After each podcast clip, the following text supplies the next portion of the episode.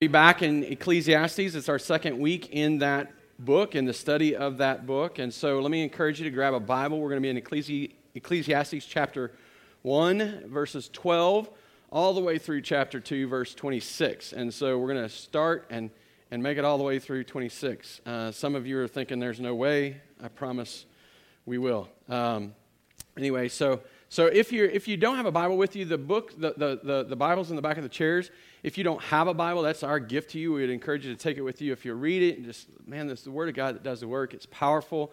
Uh, it, it, will change, radically change your life. We'd encourage you to take it uh, uh and, and make that yours. Uh, it's on page 553 in that Bible if, if uh, that will help you. So, uh, here we are in this study of Ecclesiastes, and last week we stepped in, we got the first 11 verses of chapter 1 figured out, and we walk through that. And the, the main point that was made, and you'll need to hear this today, we need to kind of set the tone again because we kind of pick up in the middle of this. The main point that was made in those verses that life under the sun, under God's curse, life in this world, the human experience, if you will, will never produce profit. If you have ever felt like, I just can't get ahead, like it seems like there's always something knocking me down. Eh, what I'm doing is not working right? If, if you've ever felt like that, and you've recognized this, this constant cycle, this treadmill you've climbed onto, and you just can't seem to get to the other side of things, then you are right where Solomon was. You're right in the smack, smack in the middle of the human experience. In fact, you're not just where Solomon was, you are where we all can find ourselves. It's just the truth of the human experience.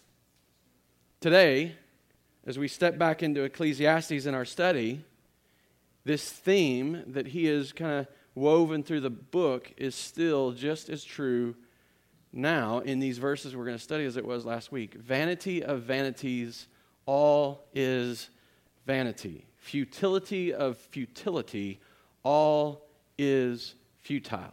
It's essentially what he's saying.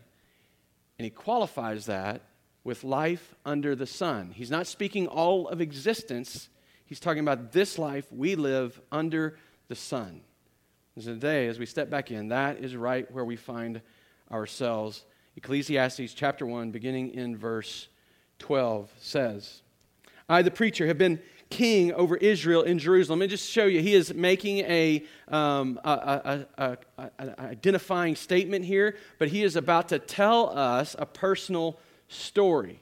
So he begins to speak from the first person. Now, some people, and I'm kind of of this mind, think that verses 1 through 11 are a frame narrator. Like these, this, Solomon didn't necessarily write this book, but these are his words that someone else wrote down and is telling to us. And I've kind of taken that, that view, but it's all Solomon's wisdom, it's all Solomon's words. And here are words that Solomon would speak personally. This is his personal word. He says, I, the preacher, have been king over Israel in Jerusalem, and I applied my heart to seek and to search out by wisdom all that is done under the sun. Not just a little bit of it, but all of it. It is an unhappy business that God has given to the children of man to be busy with. I have seen everything that is done under the sun, and behold, all is vanity and a striving after the wind. What is crooked cannot be made straight, what is lacking cannot be counted. And so, just uh, the, the passage is long, and so I, I want to get I want to get into it right here. I want to I want to start right here. But before we start digging into that, I just want us to pray and ask that the Lord would reveal to us what He intends to reveal through His Word. Father, this is Your Word. We know it. Solomon may have spoken it, but you inspired it. You breathed it out through him. These words are true because they are yours. And so I pray that as we study even these things, these difficult subjects, these difficult matters, these weighty things, that we would see your glory behind them, that we would know your goodness, and we would see what you have for us through your Son, Jesus Christ. Would you speak to us in your word today? I pray these things, Jesus, in your name. Amen. So maybe you're familiar with the words, the, the, the, the words of the famous theologian. Uh, well, I'll let you figure out who it is. Maybe you'll have heard this before. I can't get no satisfaction. I can't get no satisfaction because I try and I try and I try and I try. I can't get no I can't get no satisfaction. You know who it is? Who? Mick Jagger, right? Okay, so he's not famous for his theology, but he is a theologian of sorts. He's just got a broken, flawed theology. He, he sings this song, and, and if you listen to the lyrics of the song, it's almost like an anthem. It's surprising to me that it's an anthem of lack of satisfaction, that they're almost celebrating the reality that they are always wanting, that they never find satisfaction. In fact, the music amps up and it draws you in to sing with it. And maybe, you've, maybe you're not old enough to have heard the song or enjoyed the song. Maybe you're wiser than I was when I was at the, the age that I was listening to that song. But the reality is, is that he shares a testimony that's true of all of us. There's no satisfaction in this world. That's, that's what Solomon has already been telling us, and that's what Solomon is going to show to us today. And, and, and he's, because Mick Jagger is not the only one that shares a testimony that bears witness to the fact that this world will not satisfy us. In fact, Mick Jagger is simply just parroting words that he could find in Solomon's wisdom if he would just listen. You see, Solomon, he tells us, I looked at everything. Not just a few things, not just some things. I looked at everything. I tried it all out. I went after everything. But as all is striving after the wind, nothing would satisfy. You might say his big idea, the big point that we would see, see, in these verses is that seeking satisfaction from a world that's dying is as futile as chasing the wind. Solomon had been granted wisdom by God. He had this, this amazing insight, this amazing understanding of the way things worked. He had this knowledge from God that he could see and, and understand things in ways that no one else of his time could. But everywhere he turned, everything he applied his wisdom to, everything he looked at, was absolutely futile. And what he found in his search is one of the most profound truths that we, we need to grapple with, we need to wrestle with, we need to deal with. It's one of the most profound truths that we could ever sit down and understand. It's futile by design. It's not an accident that Solomon can't get satisfaction. It's not an accident that that everything that he put himself to was chasing after the wind. Look at it in verse 13. He says it in verse 13. He says that, that um, it is an unhappy business that God has given to the children of man to be busy with. It's an unhappy business that they run around seeking satisfaction and it only produces futility. There's only more futility, followed by more futility, followed by more futility. This is an unhappy business that who's given us? God. God has done this. He's the one that stands opposed to our sins. He's the one that knows what we need and will not allow us to find any kind of satisfaction in something less than Himself. It's by design that these things won't satisfy. It's by design that this dying world will not make us feel at home. You just consider this for a moment. If you felt at home in this world, why would you have any reason to look for him? You wouldn't. If, if we didn't know that what Mick Jagger saying, I can't get no satisfaction, was true, why would we ever look anywhere else for more satisfaction? See, God is absolutely opposed to our sin, and so He has subjected His creation to futility so that everything in this world will only render more futility. But He's so opposed to His sin, or opposed to our sin, I should say. He is so opposed to our sin that He didn't just render the creation of futility, but He stepped in and dealt with it. You see, we, got, we see God's opposition to sin perfectly pictured in the cross of Christ. He's not, just, he's not just up there playing games. He's not just saying, oh, well, I just want to make them pay, and so I'm going to subject them to futility. I'm going to make them run around like rats in a maze, never able to find the end. I'm going to, I'm going to put them on a treadmill that never produces anything. Instead, by his son, he says, look, nothing here provides satisfaction, but look at the one who came and died in your place and for your sin. I stand opposed to your sin, but I have provided a way out. You see, it's by design that this world produces futility.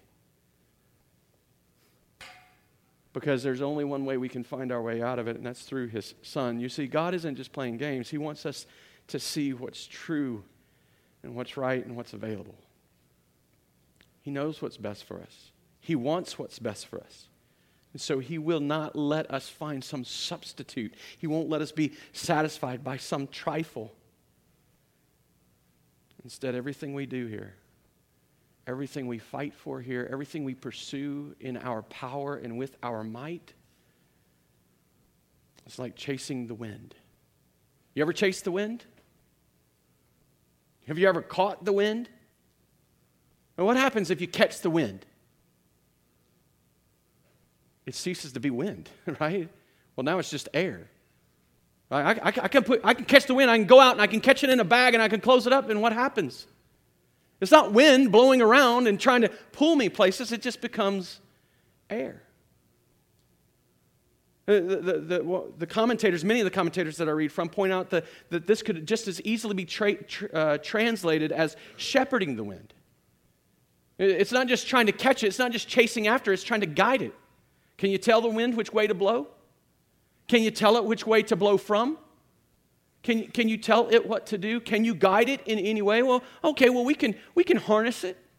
We can stick a windmill out in it and, and capture its power and produce electricity. We can put a sail on a boat and we can go where it leads us. But have you ever tried to sail upwind? I can remember the first time in, in, in, a, in a sailboat. It was a little sailboat. It was, it was really meant for uh, maybe two adults, but there was three kids in it, and my aunt who lived on a lake up near Kansas City, uh, she had this sailboat, and the wind was, it wasn't a direct headwind, but it was coming, it was, it was as close to a headwind, I think, as it could be without it being directly on us. We were, I, I don't know how many times we flipped over trying to get back to our house. It was great going. Uh, like when we left her house, it was easy. We just, whew, it was fast. It was so fun. And then we had to go home. And going back was almost impossible. Weaving back and forth across the lake, it took, it, it didn't just take twice as long to get back, it took way longer to get back than it ever did to go away. We don't have the power we don't have the, the wisdom, the knowledge, the understanding. We don't have the ability to chase or shepherd wind in any way. And in fact, he doesn't just end at that idiom, he, he brings out some others. He says, hey, it's not just chasing the wind, it's not just striving after the wind. What's crooked can't be made straight. You ever tried to straighten something that's been bent? You take a piece of metal and you, and you bend back what, what, what, what's been bent, and, and the marks of its bending remain. You can't undo it. And, and then, oh, well, I'm going to straighten it out a little more, and pretty soon you crack it and you break it. What's crooked can't be made straight. We don't have the ability to do that. What's lacking can't be counted. You ever count what you don't have? how, how do you even do that? I know what I should have. Well, how much between what I have and what I should have, what's the difference? I can't count that. The point he's making is, is, that there is futility upon futility. It's a treadmill of life. We, we, we might say it in, in our terms today, we might say it as in herding cats. You ever heard cats? You, you heard this thing? You know what it means? It's, it's like herding cats, squeezing blood from a turnip. One I heard recently, squashing water. Or, I'm, I'm, yeah, squashing water. You ever try to squash water? I don't even know really what that means. It's just I, I heard it and I was like, well, that seems silly. That's not going to produce the results I want. I might get messy. I might get wet, but it's not going to, I'm not really going to squash any water. The idea here is that this is futile. Seeking satisfaction from a world that's dying is a futile, is as futile as chasing the wind. It will not succeed. What we are doing will not work. That's the message he wants us to hear. But, but he, last week we saw him point to the creation and the created order through, through this poem. And, and this week we're going to hear him make that point through the testimony of his life. If I could encourage you to do anything today, it's learn his lesson from his life. I'm not good at this. Like, I got to make the mistakes myself. I, I mean, I'm, the way that I learn is the Lord smacking with me, me with a two by four. Wake up, Seth. I'm God. You're not. Listen to Solomon's testimony and learn from him. He's the king of Israel. He's been granted all wisdom and knowledge. He has wisdom and knowledge that no one else had ever had. He has means with which to pursue his desires that we, most of us, could only dream of. And he was able to look at everything that men put themselves to and see that it's only futile specifically, we're going to see him call it out in the pursuit of wisdom, the pursuit of pleasure, the pursuit of wealth, and the pursuit of work. Let's pick it up and you'll see what I'm talking about in verse 16. He said, or I said, Solomon said, in my heart, I have acquired great wisdom, surpassing all who were over Jerusalem before me. And my heart has had great experience of wisdom and knowledge. And I applied my heart to know wisdom and to know madness and folly. I perceive that this is also but a striving after the wind. For in much wisdom is much vexation, and he who increases knowledge increases sorrow. So he's, he's not just looking at wisdom, he's not just pursuing to know wisdom and grow in his wisdom. He's not just seeking knowledge for knowledge's sake. He wants to understand, he wants to see how things work. He wants to, to, to not just know things, he wants to understand things. And he's not just looking at that, he's actually con- contrasting it, comparing it madness and folly, foolishness. I'm looking at both. He says, I'm seeing both. I'm, I'm, I'm, trying to figure them out. I'm trying to understand them. But even this is a striving after the wind. For in much wisdom is much vexation, and he who increases knowledge increases sorrow. The more I understand in this life apart from God, the more wisdom I have, the more knowledge I gain apart from God, it, it, it increases my problem. It, increases the difficulty. It increases my understanding of how futile things are. It increases my sorrow because I see there's no way out. I can't work my way out of this. I can't fix my own issue. I said in my heart, chapter 2, verse 1, I said in my heart, Come now, I will test you with pleasure. He's going to throw himself into everything that pleases him, that feels good. It's the, it's the motto of our day, right? YOLO. If it feels good, do it. You only live once, I mean, you might as well. Make it count. I'm going to test you with pleasure. Enjoy yourself. But behold, this was also vanity. I said of laughter, it is mad, and of pleasure, what, what use is it? I searched my heart, how to cheer my body with wine.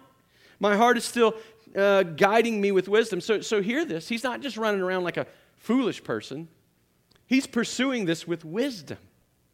He's not just running around like an idiot, like a chicken with his head cut off. This is, this is a, a wise and a, a pursuit uh, with, with wisdom undergirding it, if you will. My heart my heart still guiding me with wisdom and, and how to lay hold on folly till I might see what is good for the children of man to do under heaven during the few days of their life. Wasn't just pleasure, wasn't just wisdom. He goes after work. He sought to drown himself in work and seek his identity in work. I built houses, planted vineyards for myself. I made myself gardens and parks and planted them in all kinds of fruit trees. And I made for myself pools from which to water the forest of growing trees. He, he built parks so big and so vast that he had to figure out how to water. He had to figure out how to irrigate all of these trees. I mean, this is huge. These aren't just little parks like across the street behind the school. These are parks that are, this is like wildlife preserves, if you will. And I had to build lakes so that they could be irrigated. It wasn't just work, it was possessions and wealth. Verse 7 I bought male and female slaves and had slaves who were born in my house. I also had great possessions of herds and flocks more than any who had been before me in Jerusalem. I also gathered for myself silver and gold and treasure of kings and provinces. this is not a, a, commendation of slavery. This is not a, a, statement that it's okay to have slaves. In fact, if you look at the context, it's, it's foolishness. It's, it probably would be thought less of. It's, it's, it's not something that's good. But he measured his wealth and his possessions based on the number of people he owned and the number of things he owned his land, his herds, his flocks, his silver, his gold, his treasure. And then he winds back around to entertainment and pleasure. I got singers, both of men and women, and many concubines, the delight of the sons of man. So now he's, he's, he's, he's not just tried wine, he's not just tried drinking and, and drinking away his problems. I, I, I don't, maybe you've tried that, it doesn't work.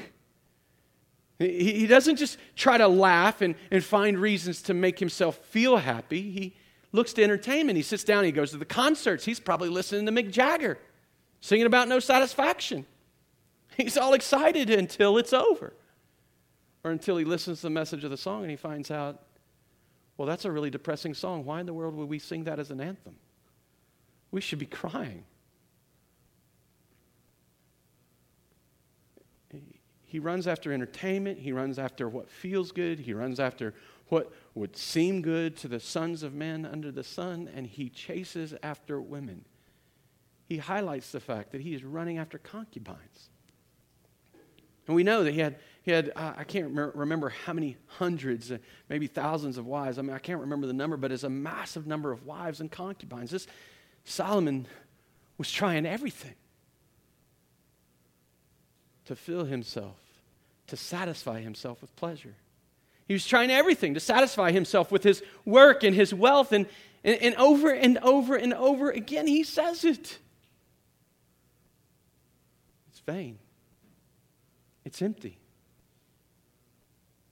it doesn't satisfy. Seeking dissatisfaction from a world that's dying is as futile as chasing the wind. There's nothing in this life, no wisdom, no pleasure, no wealth, no work that will ever satisfy us. Everything he did, everything he worked for, everything he chased, all of his work, he says it in, in verse uh, 11 of chapter 2.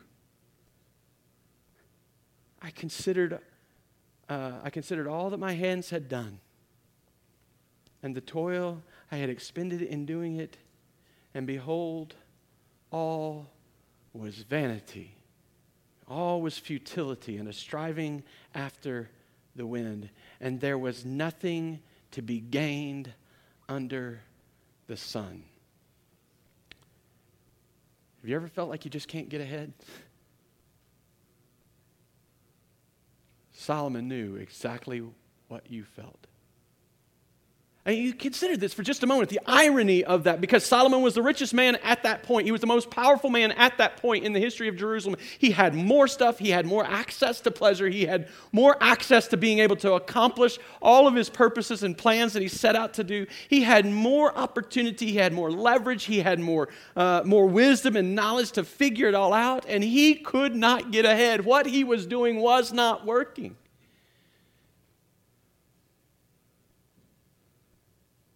Can you identify with that? All of it, every last ounce of it, in his final analysis, is no more productive, no more purposeful than just chasing after the wind.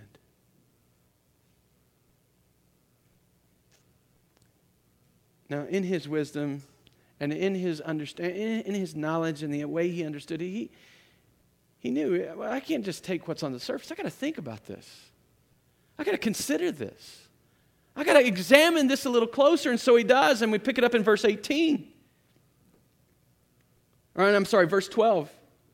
He says, So I turned to consider wisdom. I, I turned to think about it. Look, I've exercised it. I've run after it. I've tried to grow in it. I've tried to, I, I've tried to live in it. I tried to consider wisdom and madness and folly, for what can a man do who comes after the king? Only what has already been done. Then I saw that there is more gain in wisdom than in folly, as there is more gain in light than darkness. The wise person has his eyes in his head, but the fool walks in darkness. And yet I perceived that the same event happens to all of them. I mean, what he points out, what he, what he notices is hey, it's, it's not, uh, it's good to have wisdom and knowledge. There's some measure of uh, gain, some measure of lift from it. It's, it's a good thing for us. Wisdom and knowledge, that we shouldn't just walk away from it. There is a better life to be had, but it's still under the sun. See, wise people, they understand they have some gain, they have some ability to, to utilize the, the world around them for greater gain than the fool does. But look at his point. They both die. They both die. The same event happens to all of them. Then I said in my heart, What happens to the fool will happen to me also. Why then have I been so very wise? What little gain I had just wasn't, doesn't seem to be worth it. Why then have I been very wise? And I said in my heart, That is also vanity. For the wise, as the fool, there is no enduring remembrance. Seeing that the days to come all will have been long forgotten, how the wise dies just like the fool. So I hated life, because what is done under the sun was grievous to me, for all is vanity and striving after the wind. See, wisdom, it may, it may feel better, it may produce better results for a moment but the wise man dies just like the fool does. They all die. I hated my toil. He goes on. It's not just wisdom that's a problem, right? He considers everything he did. He, I hated my toil in which I toil under the sun, seeing that I must leave it to the man who will come after me. And who knows whether he will be wise or a fool? Yet he will be master for all which I toiled and used my wisdom under the sun. This also is vanity. So I turned about and gave my heart up to despair over all the toil of my labors under the sun.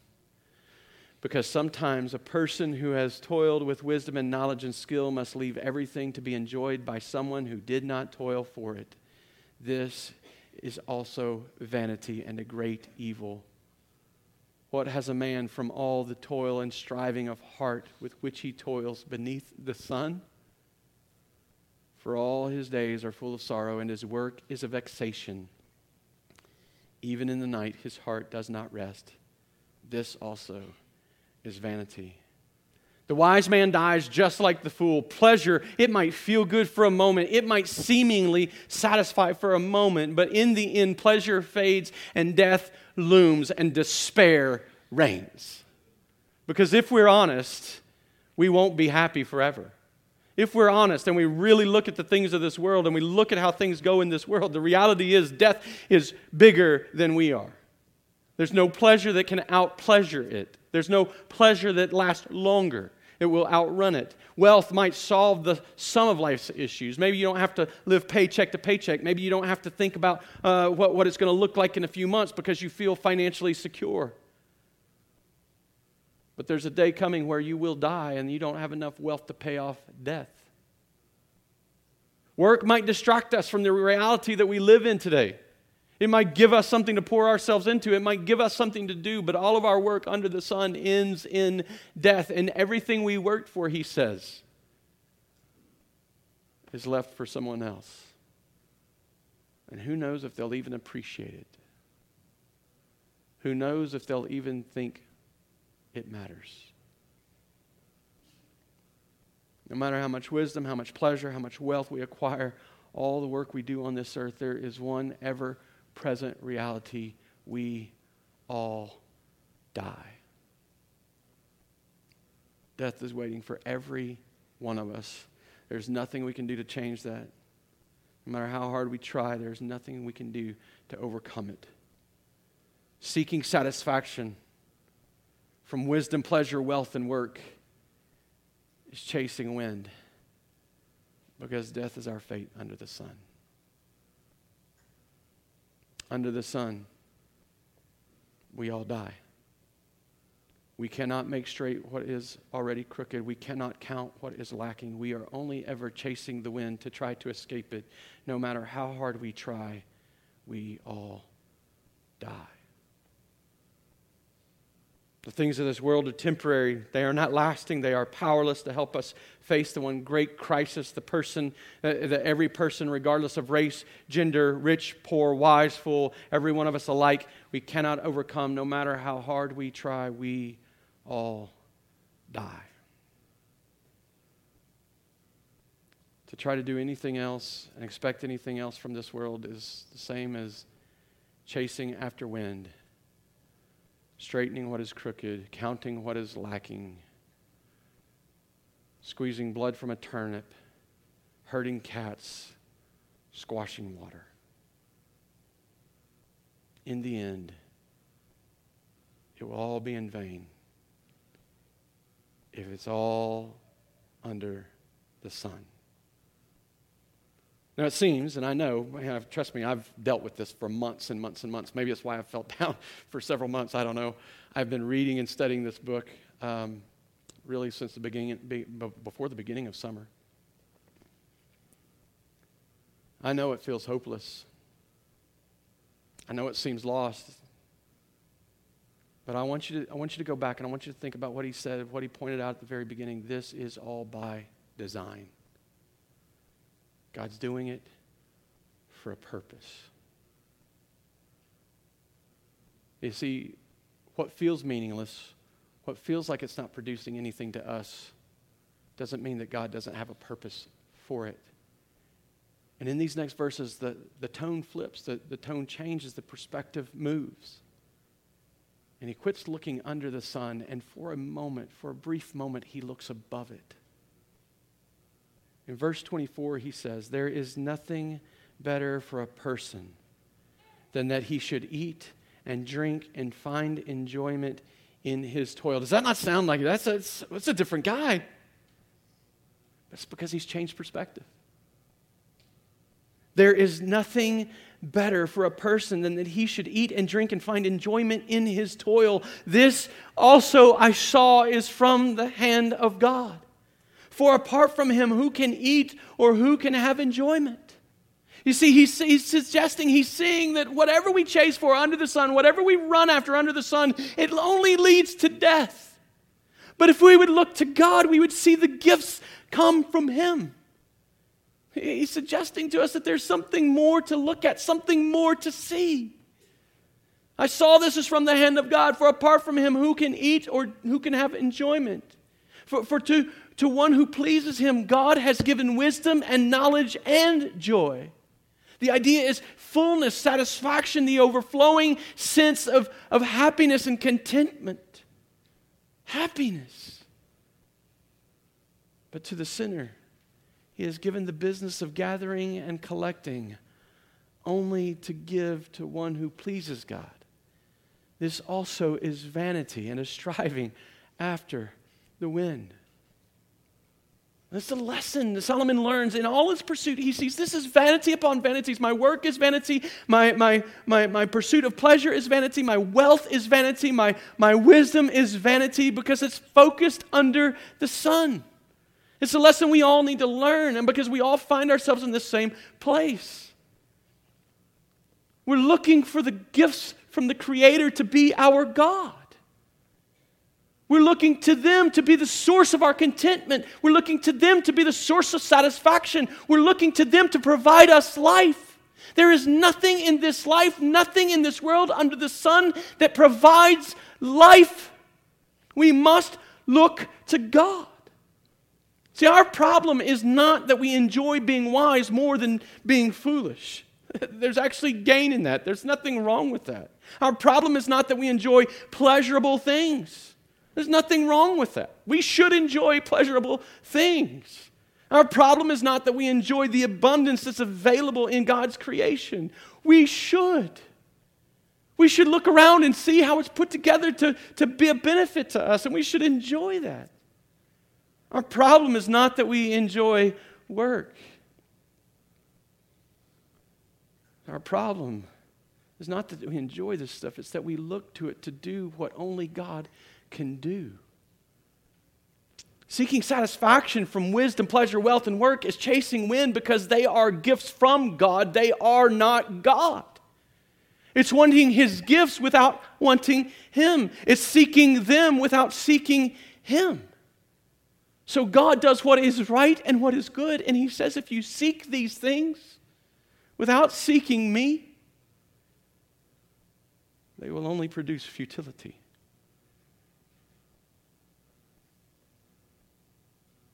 But if you'll sit down and just be grateful for what I've given you, then you can begin to enjoy them.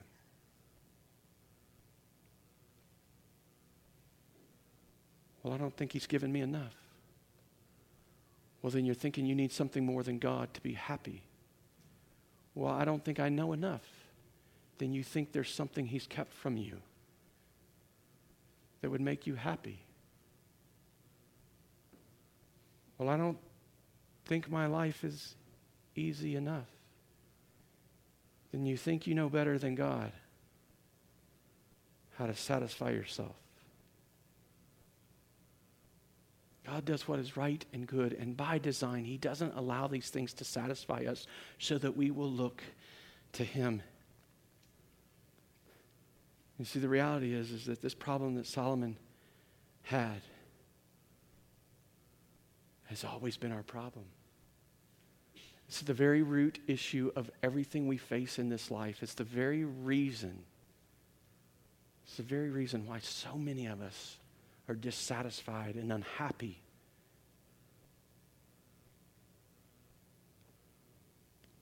See, what's supposed to be ruled and subdued by us, by God's design, by His command, in His curse, now rebels against us. I showed it to you last week in the scripture from Genesis chapter 3.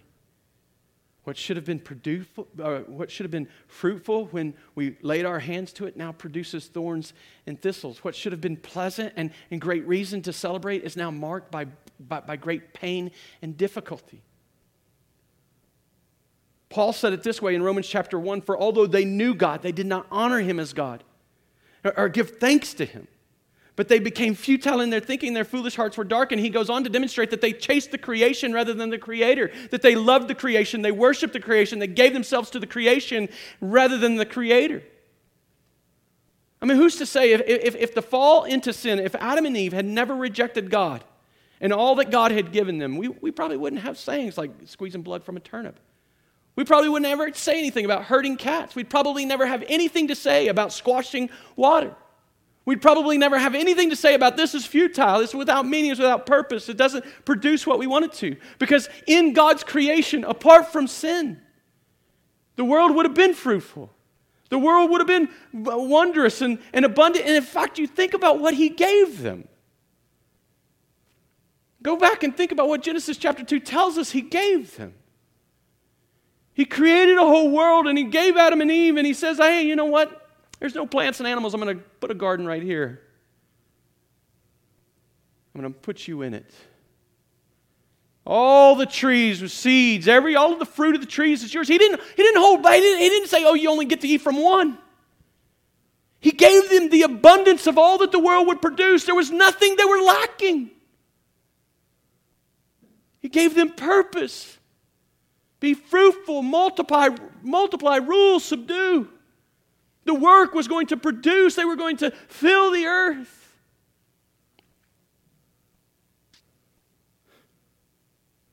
We're going to have work to do that was fruitful. They were going to live in the abundance of God's provision. Wealth that you and I can only fathom. I can't fathom.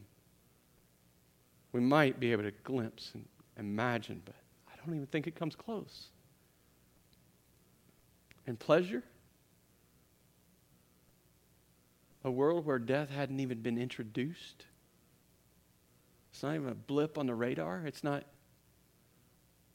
a world where everything you do feels good.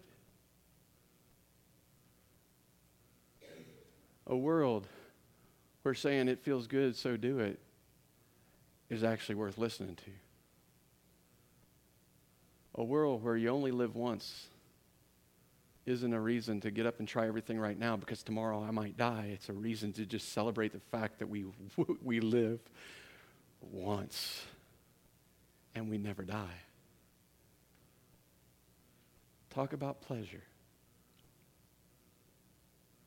You see, the reality is that Solomon learned a lesson we all need to learn. Everything we're doing, everything we're pursuing in this world under the sun apart from God, every last bit of it is us trying to make our way back to Eden to gain back what we once lost. You're not going to get there on your own. You can't make it by yourself. But God, God made a way. He made a way. He made a way that, that these gifts could be enjoyed. He made a way that we could know Him again. And He did that by stepping in and living this life alongside us under the sun. I pointed out last week that Jesus came. He was, the, he was built, uh, birthed by a virgin. That's a new thing. I pointed out that, that he lived um, in this world. Uh, well, I don't think I said it. He lived in this world without sin. That's a new thing. He died a sacrificial death, and he rose in victory. You see, Solomon doesn't point us to that. You know why Solomon doesn't point us to that? Because Solomon couldn't see it. Everything Solomon points at is what he can see, it's what he can observe, it's what he understands by the experience he has in this life. Thank God we're not dependent upon understanding the gospel from Solomon. Now, he gives us glimpses. He tells us to look. He tells us and shows us hey, there's something else. You can enjoy the gifts of God as you look at Him and experience gratitude for them. But thank God that Solomon begins to point to us to the place that God intends us to see. He wants us to know. He wants us to enjoy these gifts. He wants us to know the abundance of His provision. He wants us to know the pleasure of His provision. He wants us to know the, the, the, the, the, the good and, and fruitful work for us to do. He wants us to have His wisdom. And He wrapped it all up in His Son, Jesus Christ. In Christ, God bestows his gifts on his children that they might find their satisfaction in him and fully enjoy his gifts. You see, he gives us a way that we can sit down and be thankful rather than wishing there was one more thing, rather than thinking I'm not got enough, rather than but, but a place that we can find satisfaction in him and still fully enjoy his gifts. Let me just show you this. Along these four ideas wisdom, Ephesians 1, chapter 16 through 19. I do not cease to give thanks for you, says Paul, remembering you in my prayers, that the God of our Lord Jesus Christ, the Father of glory, may give you the spirit of wisdom. God wants you to have wisdom, and so he encourages us by the Paul's prayer to pray for wisdom, to seek him for it. He may give you the spirit of wisdom and revelation in the knowledge of him having the eyes of your hearts enlightened that you may know. He wants us to know. He wants us to understand. He wants us to look to Him and know what is the hope to which He has called you. What are the riches of His glorious inheritance in the saints, and what is the immeasurable greatness of His power toward us who believe according to the working of His great might? Brothers and sisters, a life in pursuit of wisdom, uh, pleasure, work, and, and, and wealth is a life that, that is going to produce futility. But a life in pursuit of the God who can provide these things will bring you to a place of satisfaction. He wants you to have it, but He wraps it up in Christ. You can have it and enjoy it fully in Christ. Pleasure. John chapter 10 10, Jesus Himself, the thief comes only to steal and kill and destroy. I came. I came. He sets Himself off in contrast to the thief. I came that they may have life and have it abundantly. He wants you to know the pleasure of enjoying His world, enjoying the things that He's put here. He wants you to understand that there's more to life than what you can uh, uh, consume, more to life than what you can gain, more to life than what you can hold in your hands. He wants you to see it. And He says, In me, I came that you might have it. But it's in Christ. Wealth, 1 Peter chapter 1, verses 3 through 4. Blessed be the God and Father of our Lord Jesus Christ. Worship him, Peter calls us to. Worship him, praise him, bless him. According to his great mercy, he has caused us to be born again to a living hope. just, just let me stop there. Everything that Solomon talks about is marked by a death. In Christ, we get to start talking about life. Blessed be the God and Father of our Lord Jesus Christ. According to his great mercy, he has caused us to be born again to a living hope through the resurrection of Jesus Christ from the dead to an inheritance that is imperishable, undefiled, unfading, kept in heaven for you. You think you're longing in this world, it's because you have your eyes on something much smaller than God has intended to give you. He has an inheritance waiting for you that is imperishable. It won't rot, it never will be anything but new. It's undefiled, meaning that it was not wrought with sin. There's no sin, there's nothing bad in it. It's completely good, it is glorious, and it is unfading. It's never going to lose that new car smell. You know what it is to get it, like you move into that new house and you think, oh man, finally home and then you got to start making repairs. You buy that new car, and I think I don't, I don't. I've never met anybody that doesn't like that new car smell. In fact, we try to re- recreate it. You know, you know, all that is really is glue and and adhesives and stuff like that. I don't know what the them going together. I don't know what makes it smell so good to us. Maybe it's we think it's new, but then it starts to break down on us. It becomes a burden to us. We've got to pay the payment. It's a monkey on our back as much as it is something that we can ride around in. The inheritance we receive from the Father will never fade in that way. As he wraps it up in Jesus Christ, he says, I want you to know the abundance of all that I have for you. Will you look to me so that you can have it? It's kept in heaven for you. And work. You want work that's productive. You want to do work that's productive. He wants you to as well.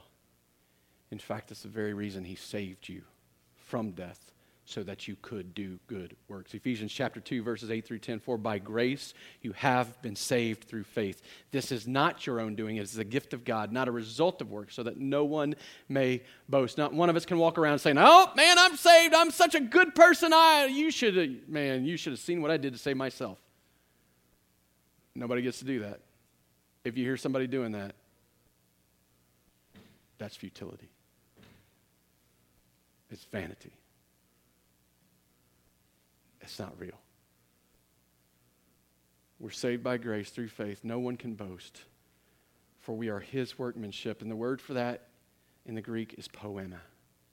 We're his work of art, we're his craft that he has crafted. There's an idea of a personal touch, there's an implication of a purposeful, intentional shaping that, that, that displays the glory of the Creator. We are his workmanship, created in Christ Jesus for good works. We all, every last one of us, have good works to do because He created us for them, which God prepared beforehand that we should walk in them. Brothers and sisters, hear me. Hear this. Hear Solomon's and learn from Solomon's experience. Work, wealth, pleasure, and wisdom apart from God, they're futile. But if you learn to be grateful for them as gifts from God, they can be enjoyed.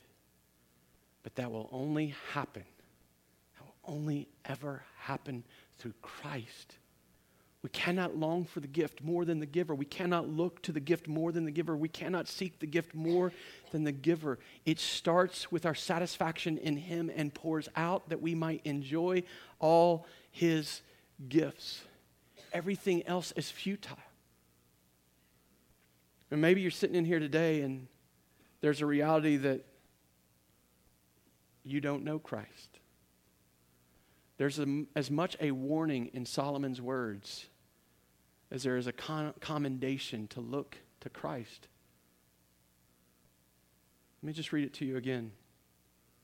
For the one who pleases him, God has given wisdom and knowledge and joy.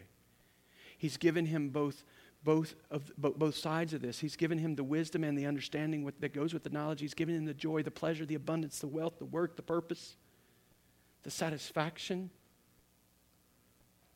But to the sinner, he has given the business of gathering and collecting only to give to the one who pleases God.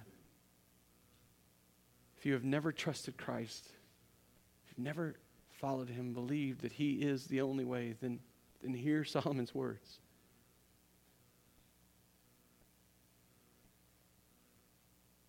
You will live a life of futility. And everything you gain at some point will be taken from you and given to someone else. I don't say that to be a punk or be judgmental or be harsh toward anyone in this room.